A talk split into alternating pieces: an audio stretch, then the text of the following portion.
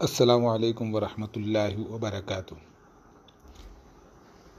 محترم سامعین، ہم اس سلسلہ وار پوڈ کاسٹ کے ذریعے سے جادہ و منزل، جو عربی کی ایک کتاب ہے، معالم فی الطریق، جسے سید قطب شہید رحمۃ اللہ علیہ نے تصنیف کیا ہے۔ اس کا ترجمہ ہے جادہ و منزل۔ اس کو ہم سلسلہ وار طریقے سے روزانہ کی بنیاد پر پڑھیں گے۔ انشاءاللہ۔ جو اس کتاب کا مقدمہ ہے، جو خود مصنف نے لکھا ہے، آج ہم اس کے دو صفحات پڑھیں گے۔ دونوں صفحات کی جو ہیڈنگ ہے، جو عنوان باندھا ہے مصنف نے، وہ ہے، انسانیت کی زب و حالی اور قیادت نو کی ضرورت۔ آپ کے سامنے پیش ہے جادہ و منزل۔ عنوان ہے انسانیت کی زب و حالی۔ آج انسانیت جہنم کے کنارے کھڑی ہے۔ اس وجہ سے نہیں کہ ہمہ گیر تباہی کا خطرہ اس کے سر پر منڈلا رہا ہے۔ کیونکہ یہ خطرہ تو محض ظاہری علامت ہے، اصل مرض نہیں۔ بلکہ اس کی اصل وجہ یہ ہے کہ آج انسانیت کا دامن ان اقدار حیات سے خالی ہو چکا ہے، جن سے اسے نہ صرف صحت مندانہ بالیدگی حاصل ہوتی ہے، بلکہ حقیقی ارتقا بھی نصیب ہوتا ہے۔ خود اہل مغرب پر بھی اپنا یہ روحانی افلاس خوب اچھی طرح آشکار ہو چکا ہے۔ کیونکہ تہذیب مغرب کے پاس انسانیت کے سامنے پیش کرنے کے لیے آج کوئی صحت مند قدر حیات باقی نہیں۔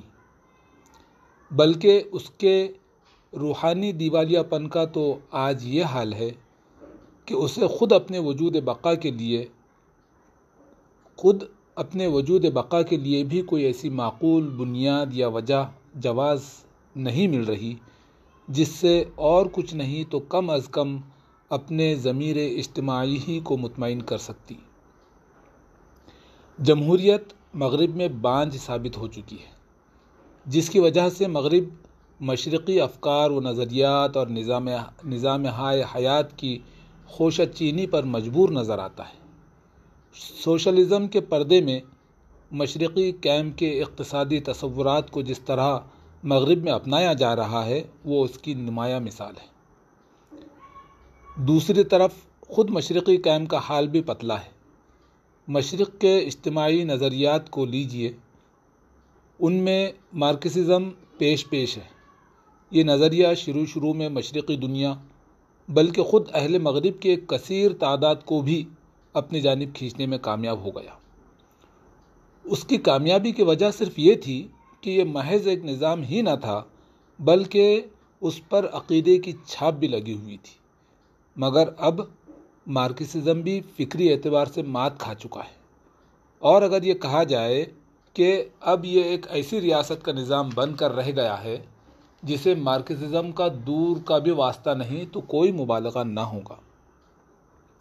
بحیثیت مجموعی، یہ نظریہ انسانی فطرت کی ضد واقع ہوا ہے اور انسانی فطرت کے تقاضوں سے متحارب ہے۔ یہ صرف خستہ اور زبو حال، خستہ اور زبو ماحول ہی میں پھل پھول سکتا ہے، یا پھر اس کے لیے وہ ماحول سازگار ہوتا ہے جو طویل عرصے تک ڈکٹیٹرشپ کو برداشت کرتے کرتے اس سے اس قدر مانوس ہو چکا ہو۔ لیکن اب تو اس طرح کے پامال اور بے جان ماحول میں بھی اس کا مادہ پرستانہ اقتصادی تجربہ ناکام ثابت ہو رہا ہے۔ حالانکہ یہی وہ واحد پہلو ہے جس پر اس کی پوری عمارت قائم ہے اور جس پر اسے ناز بھی ہے۔ روس اشتراکی نظام کے علمبرداروں، علمبردار ملکوں کا سرخیل ہے، مگر اس کی غذائی پیداوار روز بروز گھٹتی گھٹتی جا رہی ہے۔ حالانکہ زار کے عہد میں بھی روس فاضل اناج پیدا کرتا رہا ہے مگر اب وہ باہر سے اناج درآمد کر رہا ہے اور روٹی حاصل کرنے کے لیے اپنے سونے کے محفوظ ذخائر تک بیچ رہا ہے۔ اس کی وجہ یہ ہے کہ اس کا اجتماعی کاشت کا نظام یکسر ناکام ثابت ہو چکا ہے۔ بلکہ یوں کہنا چاہیے کہ وہ نظام جو انسانی فطرت کے سراسر خلاف ہے، اپنے ہاتھوں شکست کھا چکا ہے۔ اس سلسلے میں جو دوسرا عنوان ہے، وہ ہے قیادت نو کی ضرورت۔ ان حالات کی روشنی میں یہ تسلیم کیے بغیر چارہ نہیں کہ انسانیت اب ایک نئی قیادت کی محتاج ہے۔ اب تک انسانیت کی یہ قیادت اہل مغرب کے ہاتھ میں تھی، مگر اب یہ قیادت روبہ زوال ہے۔ اور جیسا کہ ہم اوپر عرض کر چکے ہیں، اس قیادت کے زوال کا یہ سبب نہیں کہ مغربی تہذیب مادی لحاظ سے مفلس ہو چکی ہے، یا اقتصادی یا عسکری اعتبار سے مزمحل ہو گئی ہے، بلکہ اس کی اصل وجہ یہ ہے کہ مغربی انسان ان زندگی بخش اقدار سے محروم ہو چکا ہے جس کے بدولت وہ قیادت کے منصب پر فائز رہ سکتا تھا۔ یہی وجہ ہے کہ اب تاریخ کے اسٹیج پر اس کا رول تمام ہو چکا ہے اور ایک ایسی قیادت کی اشد ضرورت محسوس ہو رہی ہے جو ایک طرف یورپ کی تخلیقی ذہانت کے نتیجے میں حاصل ہونے والی مادی ترقی کی حفاظت کر سکے اور اسے مزید نشو نما دے سکے اور دوسری طرف انسانیت کو ایسی اعلیٰ اور اکمل اقدار حیات بھی عطا کر سکے جن سے انسانی عالم اب تک نا، انسانی علم اب تک نااشنا رہا ہے۔ اور ساتھ ہی انسانیت کو ایک ایسے طریقے زندگی سے بھی روشناس کرا کرا سکے جو انسانی فطرت سے ہم آہنگ ہو مثبت اور تعمیری ہو اور حقیقت پسندانہ ہو یہ حیات آفرین اقدار اور منفرد نظام حیات صرف اسلام کے پاس ہے۔ اسلام کے سوا کسی اور ماخذ سے اس کی جستجو لا حاصل ہے۔ علمی ترقی کی تحریک بھی اپنی افادیت کھو چکی ہے۔ اس تحریک کا آغاز سولہویں صدی عیسوی میں علمی بیداری کے ساتھ ہی ہو گیا تھا۔ اٹھارہویں اور انیسویں صدی اس کا زمانہ عروج تھا، مگر اب اس کے پاس کوئی بھی سرمایہ سرمایہ حیات باقی نہیں رہا ہے۔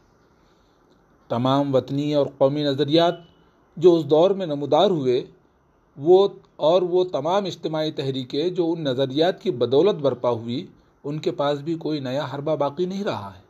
الغرض ایک ایک کر کے تمام انفرادی اور اجتماعی نظریات اپنی ناکامی کا اعلان کر چکے ہیں۔ تو دوستو، یہ تھا آج کی پوڈ کاسٹ کا پہلا سلسلہ، جس میں ہم نے جادہ و منزل، جو سید قطب شہید رحمۃ اللہ علیہ کی ایک تصنیف ہے، اس کے مقدمے کا دو عنوان آپ کے سامنے پڑھ کر سنایا ہے۔ انشاءاللہ کل پھر ملاقات ہوں گی۔ السلام علیکم ورحمۃ اللہ وبرکاتہ۔ السلام علیکم ورحمۃ اللہ وبرکاتہ۔ محترم سامعین، ہم جادہ و منزل کے مقدمے کا دوسرا مرحلہ آج سنیں گے، جس کا عنوان ہے اسلام کی باری۔ اس انتہائی نازک ہوشربہ اور اضطراب انگیز مرحلے میں تاریخ کے اسٹیج پر اب اسلام اور امت مسلمہ کی باری آئی ہے۔ اسلام موجودہ مادی ایجادات کا مخالف نہیں ہے، بلکہ وہ تو مادی ترقی کو انسان کا فرض اولین قرار دیتا ہے۔ زمین پر نیابت الہی کے منصب پر فائز ہونے کے بعد پہلے دن ہی سے اس کو جتا دیا تھا کہ مادی ترقی کا حصول اس کا فرض اولین ہے۔ چنانچہ اس سے بھی آگے بڑھ کر اسلام چند مخصوص شرائط کے ساتھ مادی جد و جہد کو عبادت الہی کا درجہ دیتا ہے اور اسے تخلیقی، اسے تخلیق انسانی کی غرض و غایت کو پورا کرنے کا ایک ذریعہ تصور کرتا ہے۔ اللہ تعالیٰ ارشاد فرماتا ہے، وَإِذْ قَالَ رَبُّكَ لِلْمَلَائِكَةِ إِنِّي جَاعِلٌ فِي الْأَرْضِ خلیفہ سورہ بقرہ، آیت نمبر تیس۔ اور یاد کرو، جب تیرے رب نے فرشتوں سے کہا، میں زمین میں خلیفہ بنانے والا ہوں وما خلقت الجن والانس الا ليعبدون۔ سورہ زاریات، آیت نمبر چھپن۔ اور میں نے جنوں اور انسانوں کو نہیں پیدا کیا، مگر اس لیے کہ وہ میری بندگی کرے۔ اللہ تعالیٰ نے امت مسلمہ کو جس مقصد کے لیے اٹھایا ہے، اب وقت آ گیا ہے کہ امت مسلمہ اپنے اس مقصد وجود کو پورا کرے۔ اس بارے میں اللہ تعالیٰ ارشاد فرماتا ہے کنتم خیر امت اخرجت للناس تأمرون بالمعروف وتنہون عن المنکر وتؤمنون باللہ سورہ آل عمران آیت نمبر 110 تم دنیا میں وہ بہترین گروہ ہو جسے انسانوں کی ہدایت کے لیے میدان میں لایا گیا ہے۔ تم نیکی کا حکم دیتے ہو، بدی سے روکتے ہو اور اللہ پر ایمان رکھتے ہو۔ اللہ تعالیٰ مزید ارشاد فرماتا ہے وکذالک جعلناکم امتا وسطا لتکونوا شہداء علی الناس ویکون الرسول علیکم شہیدا سورہ بقرہ آیت نمبر 143 اور اسی طرح ہم نے ہم نے تمہیں ایک امت وسط بنایا ہے تاکہ تم دنیا کے لوگوں پر گواہ اور رسول تم پر گواہ ہو۔ اسلام اپنا رول کیسے ادا کر سکتا ہے؟ اسلام اپنا رول اس وقت تک ادا نہیں کر سکتا جب تک وہ ایک معاشرے کی صورت میں جلوہ گر نہ ہو۔ دوسرے لفظوں میں، اپنا صحیح رول ادا کرنے کے لیے اسلام کے لیے ایک امت اور قوم کی شکل اختیار کرنا ناگریز ہے۔ دنیا نے کسی دور میں اور بالخصوص دور حاضر میں کبھی ایسے خالی خلی نظریے پر کان نہیں دھرا جس کا عملی مظہر اسے جیتی جاگتی سوسائٹی میں نظر نہ آئے۔ اس لحاظ سے ہم یہ کہہ سکتے ہیں کہ امت مسلمہ کا وجود کئی صدیوں سے معدوم ہو چکا ہے۔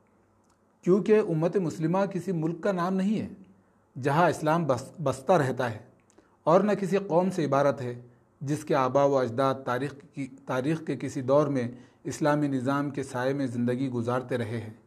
بلکہ یہ اس انسانی جماعت کا نام ہے، جس کے طور و طریق افکار و نظریات، قوانین و ضوابط، اقدار اور معیار، رد و قبول، سب کے سوتے اسلامی نظام کے منبع سے پھوٹتے ہیں۔ ان اوصاف و امتیازات کے حامل امت مسلمہ اسی لمحے سے نہان خانہ عدم سے کی نظر ہو چکی ہے، جس لمحے روئے زمین پر شریعت الہیہ کے تحت حکمرانی و جہاں بانی کا فریضہ معطل ہوا ہے۔ لیکن اگر اسلام کو دوبارہ وہ کردار ادا کرنا ہے، جس کے لیے آج انسانیت چشم براہ ہے، تو ناگزیر ہے کہ پہلے امت مسلمہ کے اصل وجود کو بحال کیا جائے۔ اور اس امت مسلمہ کے کو اثر نو زندہ کیا جائے جس پر کئی نسلوں کا ملبہ پڑا ہوا ہے، جو غلط نظریات کے انبار میں دبی پڑی ہے، جو خود ساختہ اقدار و روایات کے اندر مدفون ہے اور جو ان باطل قوانین و دساتیر کے دھیروں میں پنہا ہے، جن کا اسلام اور اسلام کے طریق حیات سے دور کا بھی واسطہ نہیں ہے۔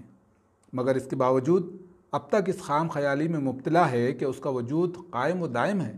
اور نام نہاد عالم اسلامی اس کا مسکن ہے۔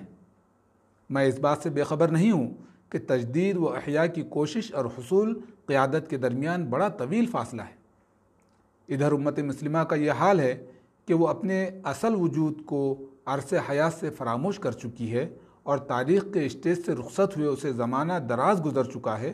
غیر حاضری کے اس طویل وقفے میں انسانی قیادت کے مناسب پر مختلف نظریات و قوانین اقوام اور کچھ اور روایات قابض پائی گئی ہے۔ یہی وہ دور تھا جس میں یورپ کے عبقری ذہن نے سائنس، کلچر، قانون اور مادی پیداوار کے میدان میں وہ حیرت ناک کارنامے انجام دیے، جن کے باعث اب انسانیت مادی ترقی اور ایجادات کے نقطۂ عروج پر پہنچ چکی ہے۔ چنانچہ، ان کمالات پر یا ان کمالات کے معجدین پر بآسانی انگلی نہیں دھری جا سکتی، خصوصاً اس حالت میں جبکہ وہ خطۂ زمین میں جسے دنیا اسلام کے نام سے پکارا جاتا ہے، ان اعجادات سے قریب قریب خالی ہے۔ مگر ان تمام باتوں کے باوجود اسلام کا احیاء نہایت ضروری ہے۔ احیاء اسلام کی ابتدائی کوشش اور حصول امانت کے درمیان خواہ کتنی لمبی مسا، کتنی ہی لمبی مسافت حائل ہو اور خواہ کتنی ہی گھاٹیاں سد راہ ہو، احیاء اسلام کی تحریک سے صرف نظر نہیں کیا جا سکتا۔ یہ تو اس راہ میں پہلا قدم ہے اور ناگزیر بھی ہے۔ تو محترم سامعین، ہم جادہ و منزل کے مقدمے کا دوسرا حصہ ہم سن رہے تھے۔ انشاءاللہ ہم کل پھر سنیں گے اس مقدمے کا تیسرا اور آخری حصہ۔ اس کے بعد سے انشاءاللہ کتاب کے مطالعہ شروع ہوگا۔ السلام علیکم ورحمۃ اللہ وبرکاتہ۔ السلام علیکم ورحمۃ اللہ وبرکاتہ۔ محترم سامعین آج جادہ و منزل کے مقدمے کا تیسرا اور آخری حصہ ہم سماعت فرمائیں گے۔ اس کا پہلا عنوان ہے، امامت عالم کے لیے ناگزیر صلاحیت کیا ہے؟ ہمیں اپنا کام اعلیٰ وجہل بصیرت کرنے کے لیے متعین طور پر یہ معلوم ہونا چاہیے کہ وہ کیا صلاحیتیں ہیں جن کی بنا پر امت مسلمہ امامت عالم کا فریضہ ادا کر سکتی ہے۔ یہ اس لیے ضروری ہے تاکہ ہم تجدید و احیاء کے پہلے ہی مرحلے میں ان صلاحیتوں کی تفصیل اور تشخیص میں کسی غلطی کا شکار نہ ہو جائے امت مسلمہ، آج اس بات اس بات پر نہ قادر ہے اور نہ اس سے یہ مطلوب ہے کہ وہ انسانیت کے سامنے مادی ایجادات کے میدان میں ایسے خارق عادت، تفوق کا مظاہرہ کرے جس کی وجہ سے اس کے آگے انسانوں کی گردنیں جھک جائے اور یوں اپنی اس مادی ترقی کی بدولت وہ ایک بار پھر اپنی عالمی قیادت کا سکہ منوا لے۔ یورپ کا عبقری دماغ اس دور میں بہت آگے جا چکا ہے اور کم از کم آئندہ چند صدیوں تک اس امر کی کوئی توقع نہیں کی جا سکتی کہ یورپ کی مادی ترقی کا جواب دیا جا سکے یا اس پر تفوق تفوق حاصل کیا جا سکے۔ لہٰذا ہمیں کسی کسی دوسری دوسری صلاحیت کی ضرورت ہے۔ ایسی صلاحیت جس سے تہذیب حاضر عاری ہے۔ مگر اس کا یہ مطلب نہیں ہے کہ مادی ترقی کے پہلو کو سرے سے نظر انداز کر دیا جائے، بلکہ اس معاملے میں بھی پوری جانفشانی اور جد و جہد لازم ہے۔ لیکن اس نقطہ نظر سے نہیں کہ ہمارے نزدیک موجودہ مرحلے میں یہ انسانی قیادت کے حصول کے لیے کوئی ناگزیر صلاحیت ہے، بلکہ اس نقطہ نظر سے کہ یہ ہمارے وجود و بقا ایک کی ایک ناگزیر شرط ہے۔ اور خود اسلام جو انسان کو خلافت عرضی کا وارث قرار دیتا ہے اور چند مخصوص شرائط کے تحت کار خلافت کو عبادت الہی اور تخلیق انسانی کی غرض و غایت خیال کرتا ہے، مادی ترقی کو ہم پر لازم ٹھہراتا ہے۔ انسانی قیادت کے حصول کے لیے مادی ترقی کے علاوہ کوئی اور صلاحیت درکار ہے، اور یہ صلاحیت صرف وہ عقیدہ اور نظام زندگی ہو سکتا ہے جو انسانیت کو ایک طرف یہ موقع دے کہ وہ مادی کمالات کا تحفظ کرے اور دوسری طرف وہ انسانی فطرت کی ضروریات اور تقاضے ایک نئے نقطہ نظر کے تحت اس تمتراخ کے ساتھ پورا کرے جس طرح موجودہ مادی ذہن نے پورا کیا ہے۔ پھر یہ عقیدہ اور نظام حیات عملہ نے ایک انسانی معاشرے کی شکل اختیار کرے یا بالفاظ دیگر ایک مسلم معاشرہ اس کا نمائندہ ہو۔ عہد حاضر کی جاہلیت، موجودہ انسانی زندگی کی بنیادیں اور ضابطے، جس کا اصل اور منبع موجودہ انسانی زندگی کی بنیادیں اور ضابطے جس اصل اور منبع سے ماخوذ ہے، اس کی روح سے اگر دیکھا جائے تو صاف معلوم ہوتا ہے کہ آج ساری دنیا جاہلیت میں ڈوبی ہوئی ہے اور جاہلیت بھی اس رنگ ڈھنگ کی ہے کہ یہ حیرت انگیز مادی سہولتیں اور آسائشیں اور بلند پایا ایجادات بھی اس کی قباحتوں کو کم یا ہلکا نہیں کر سکتی۔ اس جاہلیت کا قصر جس بنیاد پر قائم ہے وہ ہے اس زمین پر خدا کے اقتدار اعلیٰ اور پر دست درازی۔ اور حاکمیت جو الوحیت کی مخصوص صفت ہے، اس سے بغاوت۔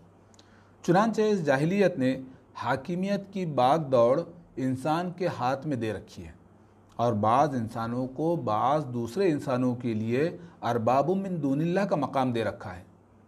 اس سیدھی سادی اور ابتدائی صورت میں نہیں، جس سے قدیم جاہلیت آشنا تھی، بلکہ اس تنتنے اور دعوے کے ساتھ کہ انسانوں کو یہ حق پہنچتا ہے کہ وہ خود افکار و اقدار کی تخلیق کرے، شرائع اور قوانین وضع کرے اور زندگی کے مختلف پہلوؤں کے لیے جو چاہے نظام تجویز کرے۔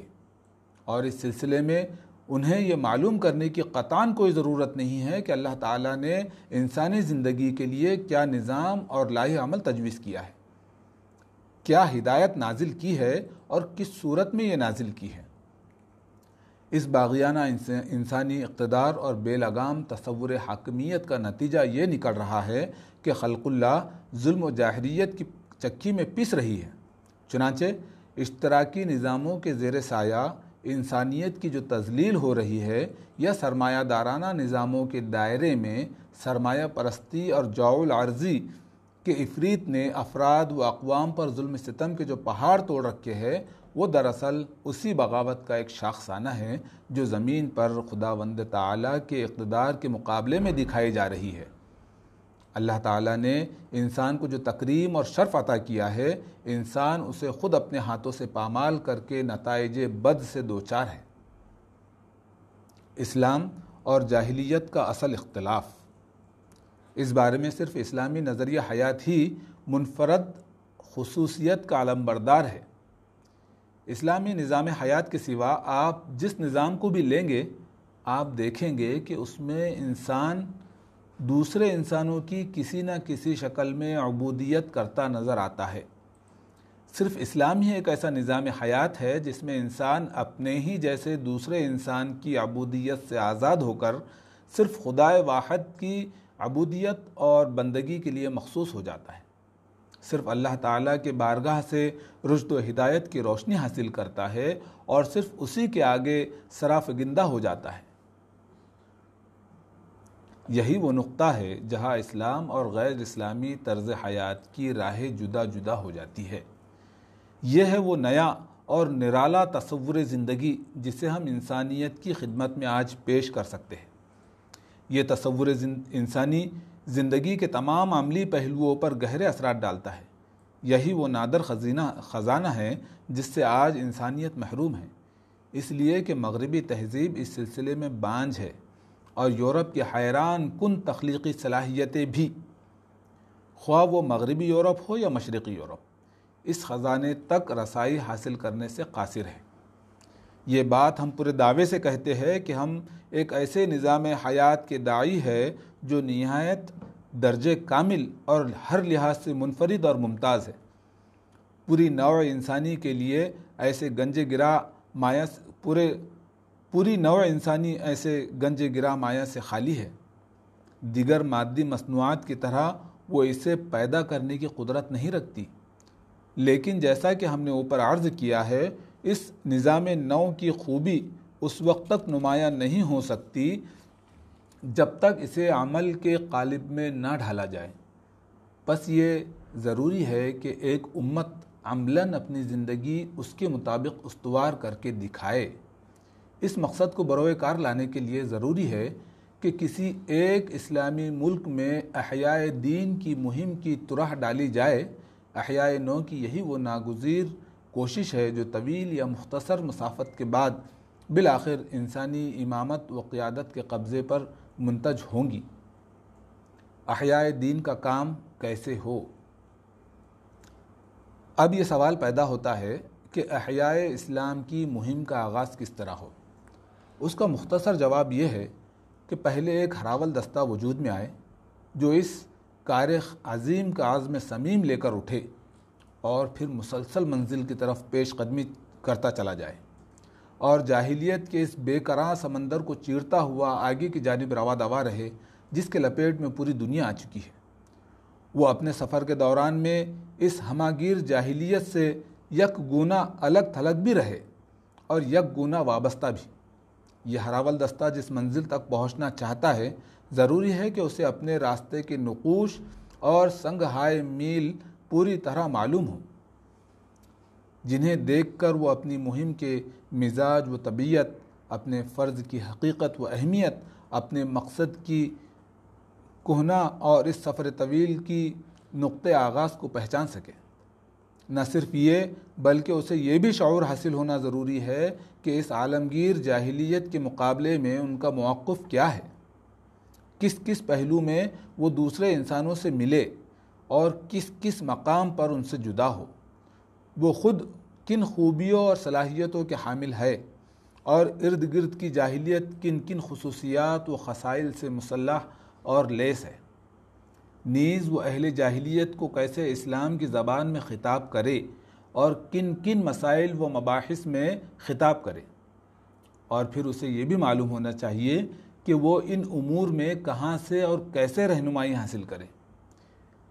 ان نقوش راہ اور سنگھائے میل کا تعین اور تشخص اسلامی عقیدے کے ماخذ اولین کے روشنی میں ہوگا ماخذ اولین سے ہماری مراد قرآن حکیم ہے۔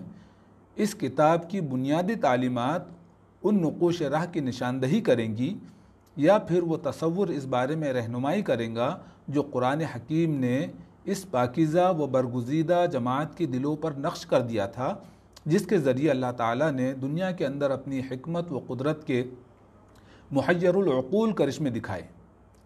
اور ایک مرتبہ تو اس جماعت نے تاریخ انسانی کا دھارا بدل کر اس رخ پر موڑ دیا جو مشیت خداوندی کو مطلوب و مقصود تھا۔ حقیقت منتظر۔ اسی ہراول دستے کے لیے جس میں حقیقت منتظر سمجھ، جسے میں حقیقت منتظر سمجھتا ہوں، میں نے یہ کتاب لکھی ہے۔ اس کتاب کے چار ابواب میرے تفسیر فی ضلال القرآن سے ماخوذ ہے۔ جن میں میں نے موضوع کی رعایت سے کچھ ترمیم و اضافہ کر دیا ہے۔ اس مقدمے کے علاوہ بقیہ آٹھ ابواب میں نے مختلف اوقات میں قلم بند کیے ہیں۔ قرآن حکیم کی پیش کردہ ربانی نظریہ حیات پر غور و فکر کے دوران میں مختلف اوقات میں اور مجھ پر جو حقائق منکشف ہوئے اور میں نے ان ابواب، وہ میں نے ان ابواب میں سپرد قلم کر دیے ہیں۔ یہ خیالات بظاہر بے جوڑ اور منتشر معلوم ہوں گے۔ مگر ایک بات ان سب میں مشترک ملیں گی، اور وہ یہ کہ یہ خیالات معالم فی طریق یہ خیالات معالم فی طریق ہے۔ ظاہر ہے کہ ہر رائے کی علامت کا یہی حال ہوتا ہے۔ مجموعی طور پر یہ گزارشات معالم فی طریق کی پہلی قسط ہے، اور امید ہے کہ جس طرح اللہ تعالیٰ نے مجھے اس کتاب کو پیش کرنے کی توفیق دی، اس موضوع پر اور بھی چند مجموعے پیش کرنے کی توفیق نصیب ہوں گی۔ و بلّہ توفیق تو محترم سامعین، ہم جادہ و منزل کے مقدمے کے تیسرا باب آج سماعت فرما فرما رہے تھے اور اس وقت مقدمہ مکمل ہو چکا ہے۔ انشاءاللہ اس کا جو اگلا سلسلہ رہیں گا، اس میں باب اول شروع کیا جائے گا، جس کا موضوع جو عنوان ہے، وہ ہے قرآن کی تیار کردہ لاسانی نسل۔ انشاءاللہ بہت جلد ملاقات ہوں گی۔ جب تک کے لیے اجازت دیجیے السلام علیکم ورحمۃ اللہ وبرکاتہ۔ السلام علیکم ورحمۃ اللہ وبرکاتہ۔ محترم سامعین، جادہ و منزل کا پہلا باب پیش خدمت ہے۔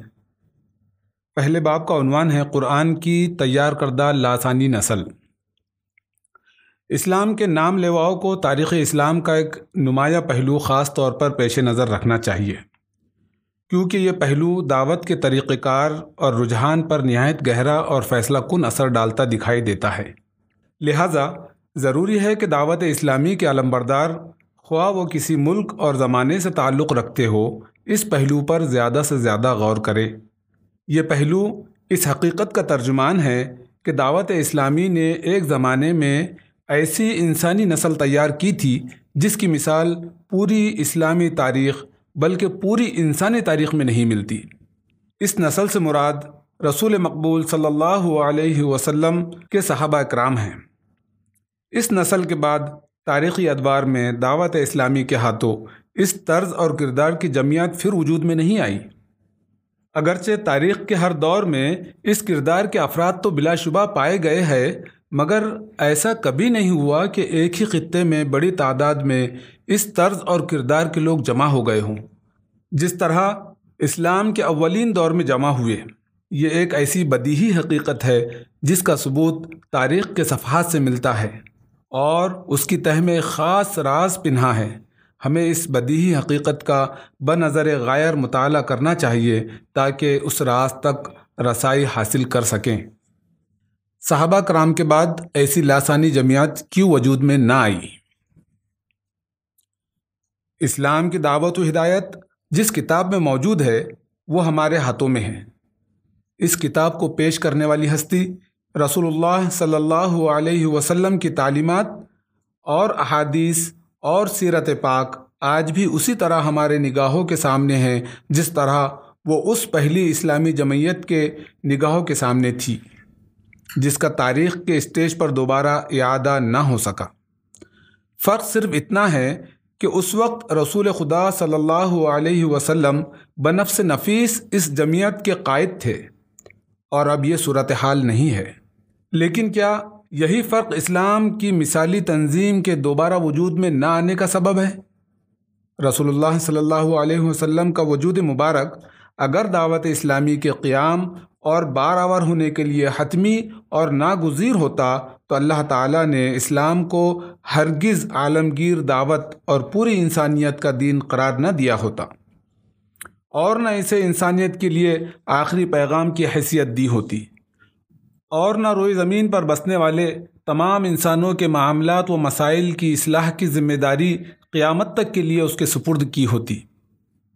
اللہ تعالیٰ نے قرآن حکیم کی حفاظت کا خود ذمہ لیا ہے۔ اس لیے کہ وہ علیم و خبیر جانتا ہے کہ اسلام رسول اللہ صلی اللہ علیہ وسلم کے بعد بھی برپا ہو سکتا ہے اور اپنے ثمرات سے انسانیت کو بہراور کر سکتا ہے۔ چنانچہ اس دعوت کو جب تیئیس سال گزر گئے اور وہ اوج کمال تک پہنچ گئی تو اللہ تعالیٰ نے اپنے پیغمبر صلی اللہ علیہ وسلم کو اپنے جوار رحمت میں طلب فرما لیا۔ اور آپ صلی اللہ علیہ وسلم کے بعد اس دین کو زمانۂ آخر تک کے لیے جاری و ساری کر دیا۔ پس رسول مقبول صلی اللہ علیہ وسلم کے وجود گرامی کا نگاہوں سے ہوجل ہو جانا معیاری اسلامی جمعیت کے فقدان کا باعث نہیں قرار دیا جا سکتا۔ اس کی پہلی وجہ۔ تو پھر ہمیں اس کا کوئی اور سبب تلاش کرنا چاہیے۔ اس سلسلے میں ہمیں اس چشمہ صافی پر بھی نگاہ ڈال لینی چاہیے، جس سے پہلی اسلامی نسل نے اسلام کا فہم و شعور حاصل کیا ہے۔ شاید اس کے اندر ہی کوئی تغیر واقع ہو چکا ہو۔ اس کے طریقہ کار کا بھی جائزہ لے لینا چاہیے، جس کے مطابق اس نے تربیت حاصل کی۔ ممکن ہے اس میں تبدیلیوں نے راہ پالی ہو۔ جس چشمے سے صحابہ کرام کی عظیم المرتبت جماعت نے اسلام کا فہم حاصل کیا، وہ صرف قرآن تھا۔ رسول اللہ صلی اللہ علیہ وسلم کی احادیث اور تعلیمات اس چشمے سے پھوٹنے والے سوتے تھے، چنانچہ ام المومنین حضرت عائشہ رضی اللہ عنہ سے یہ دریافت کیا گیا کہ رسول اللہ صلی اللہ علیہ وسلم کے اخلاق کیسے تھے۔ تو آپ نے فرمایا، آپ کے اخلاق قرآن کا چلتا پھرتا نمونہ تھے۔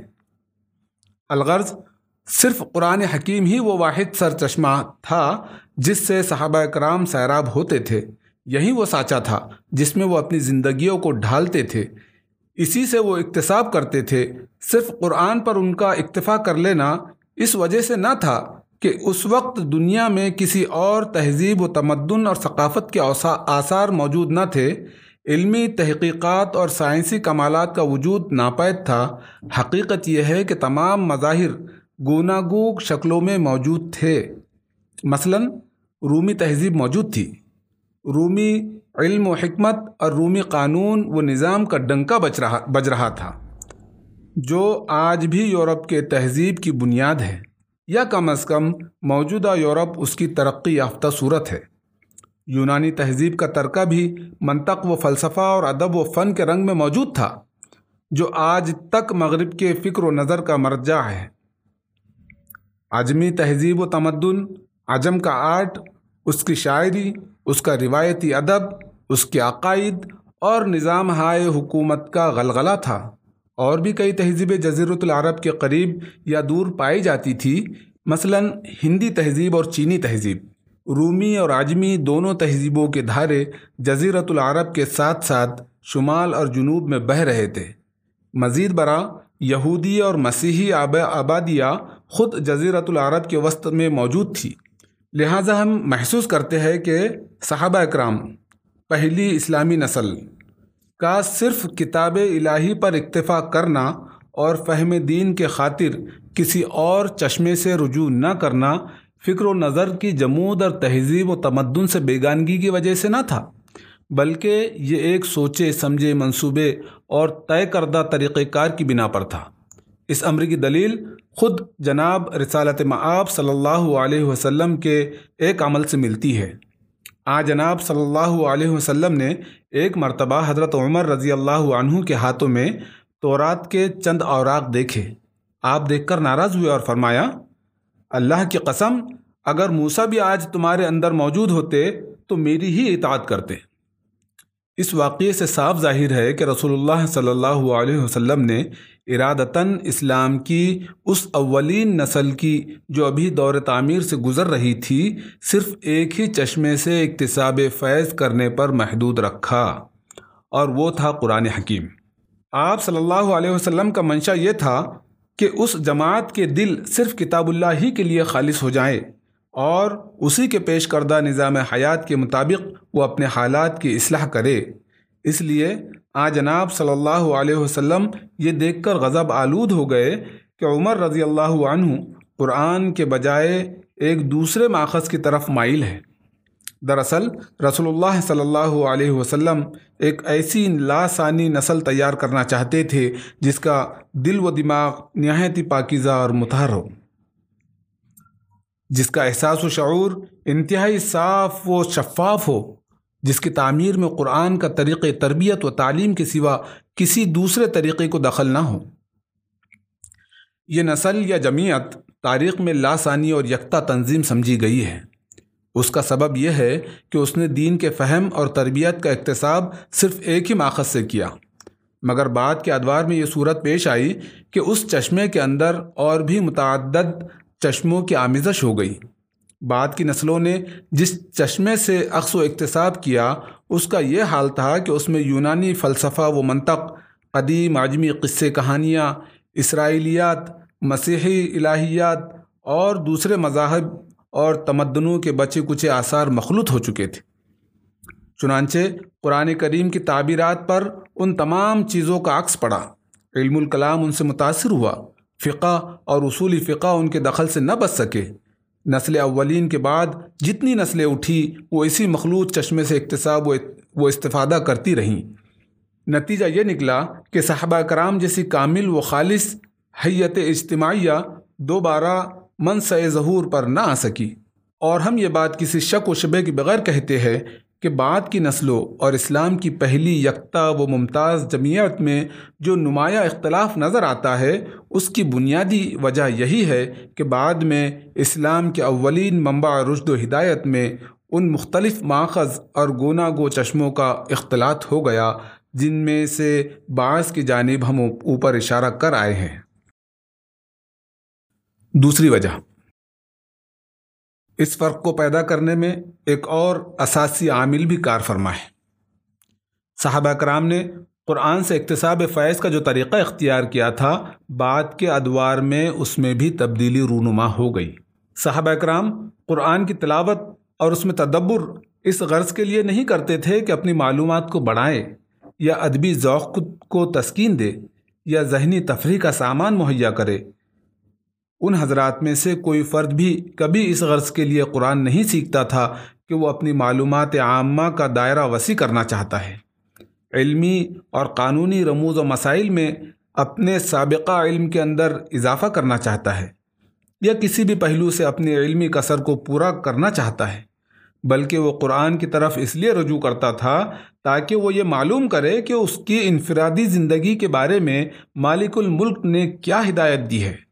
جس معاشرے کے اندر وہ سانس لے رہا ہے، اس کی اجتماعی زندگی کے لیے کیا احکام ہیں؟ اس مخصوص نظام حیات کے بارے میں، جس کا وہ اور اس کی جماعت علمبردار ہے، پروردگار عالم کی طرف سے کیا تفصیلات دی گئی ہیں؟ اس برگزیدہ جماعت کا ہر فرد میدان جنگ میں لڑنے والے سپاہی کی مانند اللہ کے احکام موصول ہوتے ہی ان پر بلا چو و چرا کاربند ہو جاتا تھا۔ وہ ایک ہی نشست میں قرآن حکیم کی کئی صورتیں نہیں پڑھ ڈالتا تھا۔ اسے احساس تھا کہ اس طرح اس کے کندھوں پر یکدم بہت سے فرائض اور ذمہ داریوں کا بوجھ آ پڑے گا۔ وہ زیادہ سے زیادہ دس آیت کی تلاوت کرتا، انہیں حفظ کرتا، ان کو عملی زندگی پر نافذ کرتا۔ اس طریق تعلیم کی تفصیل ہمیں حضرت عبداللہ بن مسعود رضی اللہ عنہ کی ایک روایت سے ملتی بھی ہے۔ احکام خداوندی کی تعمیل کے اس احساس نے ان حضرات پر نہ صرف روحانی لذت و تسکین کے بے شمار افق وا کر دیے، بلکہ علم و عرفان کے بے شمار راہیں بھی ان پر کھول دی۔ وہ اگر صرف کیف و نشات اور مجرت علم و آگاہی کے ارادے سے قرآن کو پڑھتے، تو یہ غیر محدود روحانی کیفیت انہیں ہرگز حاصل نہ ہو سکتی تھی۔ اور وہ علم و عرفان کے بحر نا پیدا کنار میں شناوری نہ کر سکتے تھے۔ پھر احساس و اطاعت گزاری نے ان کے لیے عمل کو بھی نہایت درجہ آسان کر دیا۔ خدا کے لیے، احکام ان کے لیے بوجھ بننے کے بجائے ہلکے پھلکے اور حد درجے آسان ہو گئے۔ قرآن کی تعلیمات ان کے نفوس میں اس طرح اتر گئی کہ وہ ان کی زندگیاں اسلام کا چلتا پھرتا نمونہ بن گئی۔ وہ ایک ایسی ثقافت کا عملی پیکر بن گئے جو ذہن کی تختیوں اور کتاب کے صفحات تک محدود نہیں تھی، بلکہ ایک ایسی عملی تحریک کی شکل میں جلوہ گر تھی جس نے انسانی زندگی کا دھارا بدل کر رکھ دیا۔ قرآن قرآن اپنے خزانوں کی کنجیاں صرف ان لوگوں کو عطا کرتا ہے جو اس احساس و جذبے کے ساتھ اس کی بارگاہ میں حاصل ہو، حاضر ہوتے ہیں کہ قرآن سمجھ کر اس پر عمل پیرا ہوں گے۔ قرآن اس لیے نہیں نازل ہوا کہ وہ ذہنی لذت اور تسکین ذوق کی کتاب بن کر رہ جائے، یا محض ادب و فن کے شہپارہ قرار پائے، یا اسے قصے کہانیوں اور تاریخ کا دفتر سمجھا جائے۔ اگرچہ اس کے مضامین میں اگرچہ اس کے مضامین ضمنی طور پر ان تمام خوبیوں سے مالا مال ہے، مگر اس کے نزول کا مقصد یہ ہے کہ وہ کتاب زندگی ہو، وہ انسان کا رہنما ہو۔ وہ یہ بتانے کے لیے آیا ہے کہ مالک الملک کو زندگی کا کون سا ڈھب محبوب ہے۔ اسی مقصد و مدعا کے پیش نظر وہ صحابہ اکرام کو تدریج کے ساتھ اپنے مخصوص طریقے زندگی کی تربیت دیتا رہا۔ اور ٹھہر ٹھہر کر وقفوں سے ان پر احکام و ہدایات نازل کرتا رہا۔ اسی تدریجی طریقے تعمیر و تربیت کی طرف اشارہ کرتے ہوئے اللہ تعالیٰ فرماتا ہے، وَقُرْآنًا فَرَقْنَاهُ لِتَقْرَأَهُ عَلَى النَّاسِ عَلَى مَكْثٍ وَنَزَّلْنَاهُ تَنزِيلًا۔ بنی اسرائیل 106 اور اس قرآن کو ہم نے تھوڑا تھوڑا کر کے نازل کیا تاکہ تم ٹھہر ٹھہر کر اسے لوگوں کو سناؤ۔ اور اسے ہم نے موقع موقع سے بدتریج اتارا ہے۔ قرآن کریم یا کبارگی نازل نہیں ہوا، بلکہ اسلامی معاشرے کے اندر جیسے جیسے نو ب نو ضروریات پیدا ہوتی گئی، لوگوں کے فہم و شعور میں بالیدگی اور اسات رونما ہوتی گئی۔ عام انسانی زندگی ارتقاء سے ہمکنار ہوتی گئی۔ اور اسلامی جماعت کو عملی میدان میں مشکلات و مسائل سے سابقہ پیش آتا گیا، اس کے مطابق قرآن کا نزول ہوتا گیا۔ ایک آیت یا چند آیت مخصوص نوعیت سے، مخصوص نوعیت کے حالات اور مخصوص واقعات کی مناسبت سے اترتی اور ان الجھنوں کو حل کرتی جو لوگوں کے ذہنوں میں پیدا ہوتی۔ ان حالات کی نوعیت واضح کرتی اور ان سے نپٹنے کے لیے لاہ عمل متعین کرتی، جن میں وہ گھرے ہوتے تھے۔ ان کے شعور و احساس کی لغزشوں اور معاملات کی غلطیوں کی تصحیح کرتی۔ ہر ہر معاملے میں اللہ تعالیٰ سے ان کے تعلق کو استوار کرتی اور انہیں اپنے پروردگار سے ان کے ان صفات کی روشنی میں متعارف کراتی جو اس کائنات پر ہمہ پہلو اثر انداز ہو رہی ہیں۔ چنانچہ انہوں نے اس حقیقت کا اچھی طرح احساس کر لیا تھا کہ وہ زندگی کا ہر ہر لمحہ اللہ تعالیٰ کے رہنمائی اور نگرانی اور ملائے اعلیٰ کی معیت میں بسر کر رہے ہیں۔ اور رحمت خداوندی کے سائے عاطفت میں سفر حیات طے کر رہے ہیں۔ اس احساس کی وجہ سے ان کی عملی زندگی ان مقدس قانون حیات کے مطابق ڈھل جاتی تھی جو اللہ تعالیٰ کی طرف سے انہیں تعلیم کیا جا رہا تھا۔ پس معلوم ہوا کہ تعلیم برائے تعمیل کہ اس مخصوص طریقہ کار نے صحابہ کرام کی لاسانی، مبارک اور منفرد تنظیم تیار کی اور بعد کی نسلیں جس طریقہ کار کی روشنی میں تیار ہوئی، وہ تعلیم برائے تحقیق و تفریح سے عبارت تھا۔ اور لارب یہ، وہ دوسرا اساسی عامل ہے، جس نے بعد کی نسلوں کو پہلی لاسانی اسلامی نسل سے بالکل مختلف کر دیا۔ تیسری وجہ، ایک تیسرا عامل بھی اس تاریخی حقیقت میں کار فرما نظر آتا ہے۔ اس کا جائزہ بھی مناسب معلوم ہوتا ہے۔ عہد عہد رسالت میں ایک شخص جب حلقہ بگوش اسلام ہو جاتا تو وہ اپنے دور جاہلیت کو یک قلم ترک کر دیتا تھا۔ دائرہ اسلام میں قدم رکھتے ہی وہ یہ محسوس کرتا تھا کہ وہ کتاب حیات کا ایک نیا ورق الٹ رہا ہے اور ایک نئے دور میں داخل ہو رہا ہے، جو گزشتہ جاہلی زندگی سے یکسر مختلف ہے۔ وہ جاہلی زندگی کے تمام معمولات کو شک و شبے اور خائف نگاہوں سے دیکھتا۔ اس پر یہ خیال طاری رہتا کہ یہ تا، یہ تمام ناپاک اور پلیت کام تھے۔ ان میں اور اسلام میں کوئی مناسبت نہیں ہے۔ پھر اسی احساس اور قلبی دھڑکن کے ساتھ وہ اسلام کی طرف لپکتا تاکہ وہاں سے نور ہدایت حاصل کرے۔ اور اگر کبھی اس کا نفس امارہ غالب آ جاتا یا ترک شدہ عادات کی کشش اس پر غالب آ جاتی یا اسلام کے احکام کی تعمیل میں اس سے کوئی تساہل ہو جاتا تو وہ احساس گناہ و لغزش سے بے چین ہو جاتا اور فوراً توبہ کر لیتا۔ اور اپنے دل کی عطاہ گہرائیوں میں اپنے گناہ کی تلافی اور روح کی تطہیر کی ضرورت محسوس کرتا اور دوبارہ قرآن ہدایت کے مطابق مکمل طور پر ڈھل جانے کے لیے کوشاں ہو جاتا۔ دامن اسلام میں پناہ لینے کے بعد ایک مسلمان کی ایک کیفیت ہو جاتی تھی کہ اس کے جاہلی دور اور نئی اسلامی زندگی کے درمیان کامل انقطاع واقع ہو جاتا تھا۔ یہ انقطاع پورے شعور اور سوچے سمجھے فیصلے کے تحت ہو جاتا۔ اس کے نتیجے میں ارد گرد کے جاہلی معاشرے کے ساتھ اس کے تمام اجتماعی روابط ٹوٹ جاتے وہ اپنی تمام کشتیاں جلا کر اس جذبے و ولولے کے ساتھ اسلام کے ساتھ مکمل طور پر وابستہ ہو جاتا تھا کہ جاہلی ماحول کے ساتھ اس کا ایک رشتہ کٹ جاتا۔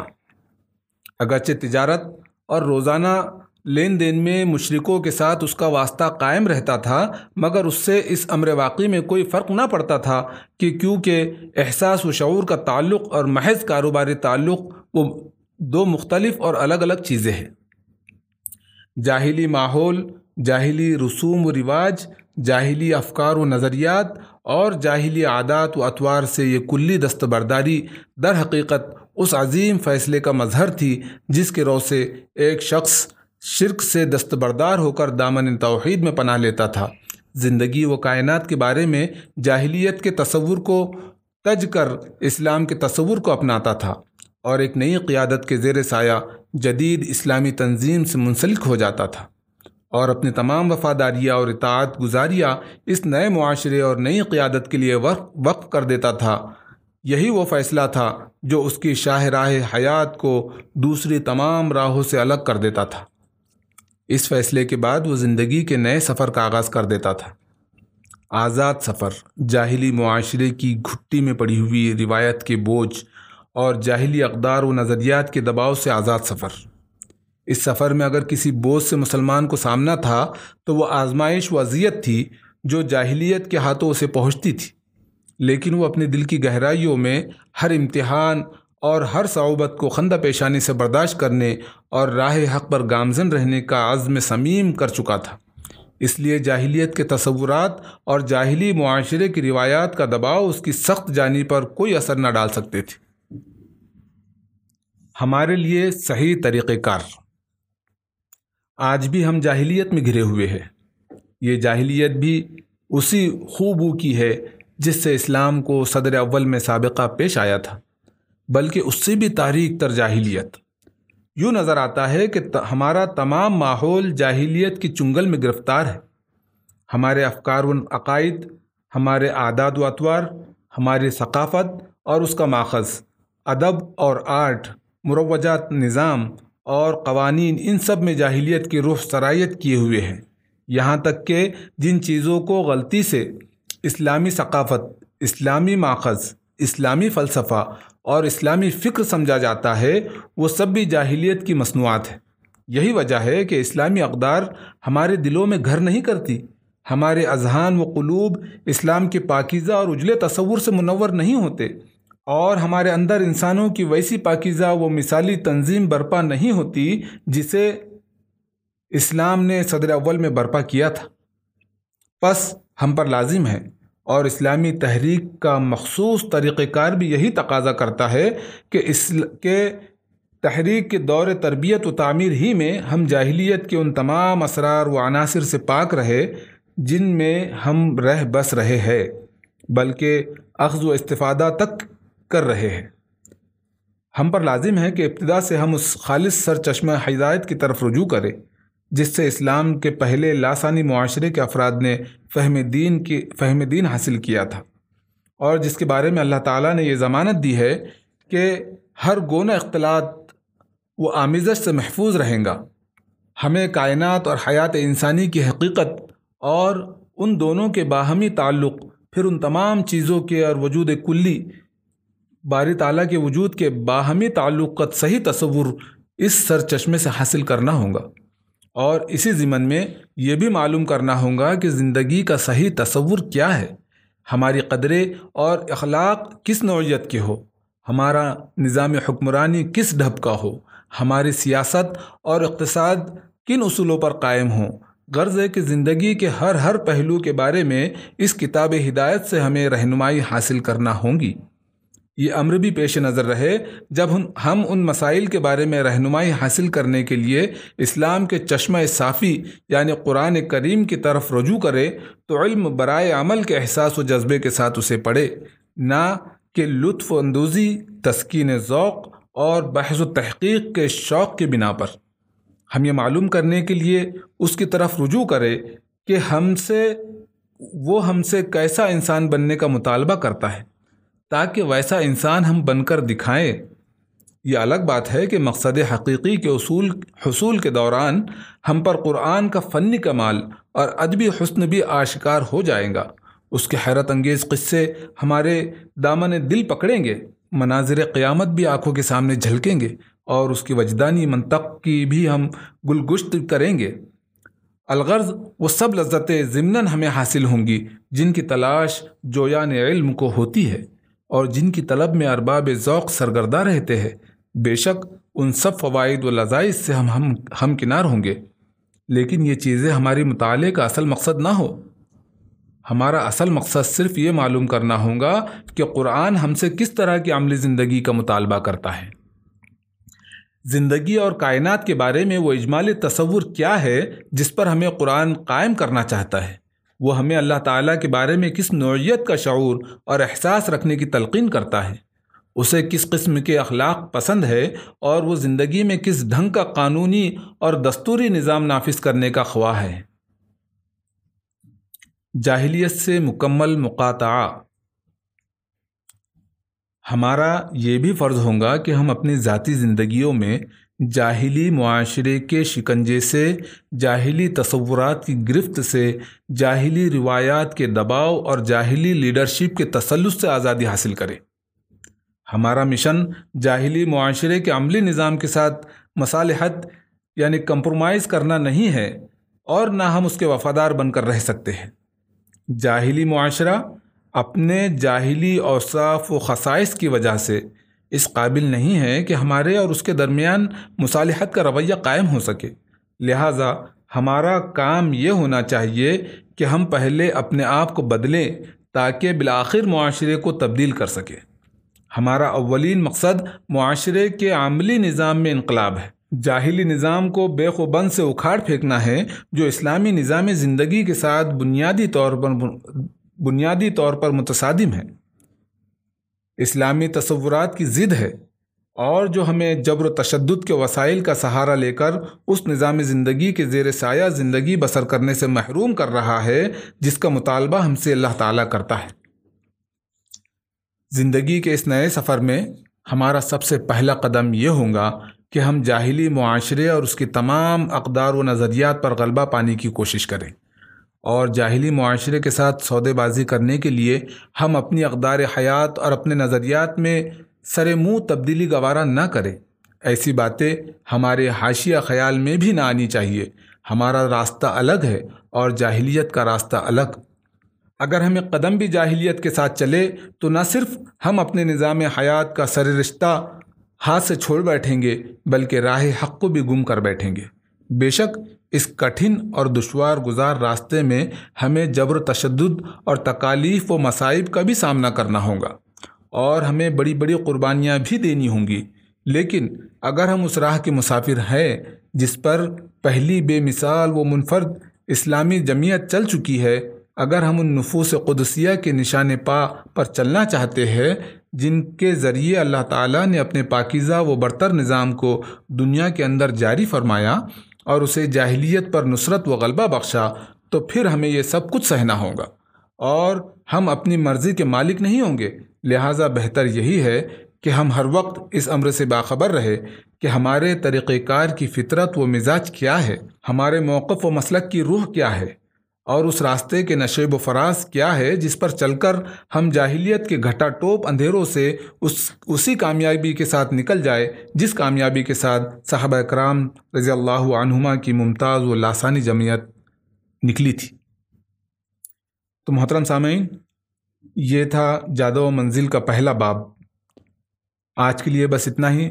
انشاءاللہ ہم آئندہ ایپیسوڈ میں باب دوم کا مطالعہ کریں گے۔ اور اس کا عنوان ہے قرآن کا طریق انقلاب۔ انشاءاللہ بہت جلد ملاقات ہوں گی۔ السلام علیکم ورحمۃ اللہ وبرکاتہ۔